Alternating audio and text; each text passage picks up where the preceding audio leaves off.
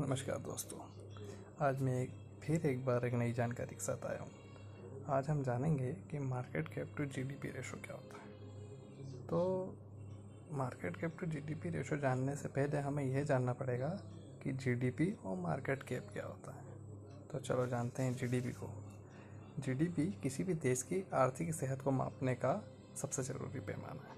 मतलब जिस देश की जीडीपी ज़्यादा है, जितनी ज़्यादा है उतना उस देश की आर्थिक स्थिति अच्छी है। जीडीपी किसी खास अवधि के दौरान वस्तु और सेवाओं के उत्पादन की कुल कीमत होती है। भारत में जीडीपी की गणना हर तीसरे महीने में होती है, यानी तिमाही आधार पर होती है। तो ये तो हमने जाना जीडीपी अब मार्केट कैप क्या होता है? मार्केट कैप का फुल फॉर्म मार्केट कैपिटलाइजेशन है। तो जैसे किसी शेयर का हमें मार्केट कैप पता करना है तो क्या उसका तरीका यह है कि उस कंपनी के कितने शेयर्स मार्केट में अवेलेबल है और आज उस शेयर का भाव क्या है? सपोज़ कोई ए बी सी कंपनी है जिसके बाज़ार में एक हज़ार शेयर अवेलेबल हैं और उस ए बी सी कंपनी के शेयर का आज का भाव दस रुपये है तो हज़ार इंटू दस दस हज़ार उस शेयर की मार्केट कैपिटलाइजेशन होती है। तो किसी इंडेक्स का मार्केट कैपिटलाइजेशन क्या होता है? उस इंडेक्स में, उस देश के शेयर बाज़ार के इंडेक्स में, उन सभी कंपनियों का टोटल मार्केट कैपिटलाइजेशन जो उसमें लिस्टेड होती हैं। ये हो गया मार्केट कैपिटलाइजेशन अब मैं, मैंने आपको शुरुआत में बताया था कि हम आज जानने, जानना, जानेंगे कि market cap to G D P ratio क्या होता है। चलिए अब ये जानते हैं।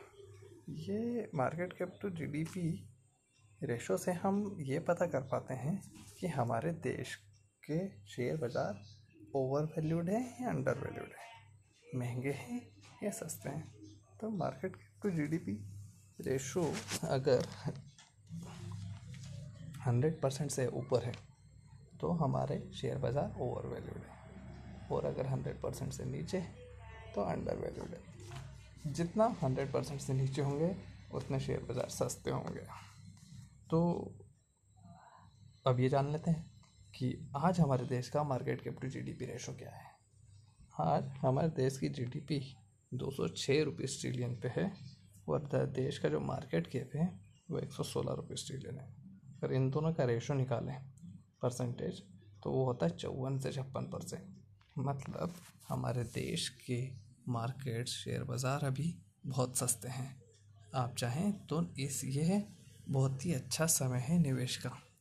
इस समय आप म्यूचुअल फंड्स और शेयर्स में ख़रीदारी कर सकते हैं। लेकिन कभी भी म्यूचुअल फंड्स या शेयर बाज़ार में ख़रीदारी करने के लिए अपने फाइनेंशियल एडवाइज़र की मदद ज़रूर लें। अपने मन से कोई भी डिसीज़न ना लें। अगर आप चाहें तो मेरी मदद भी ले सकते हैं।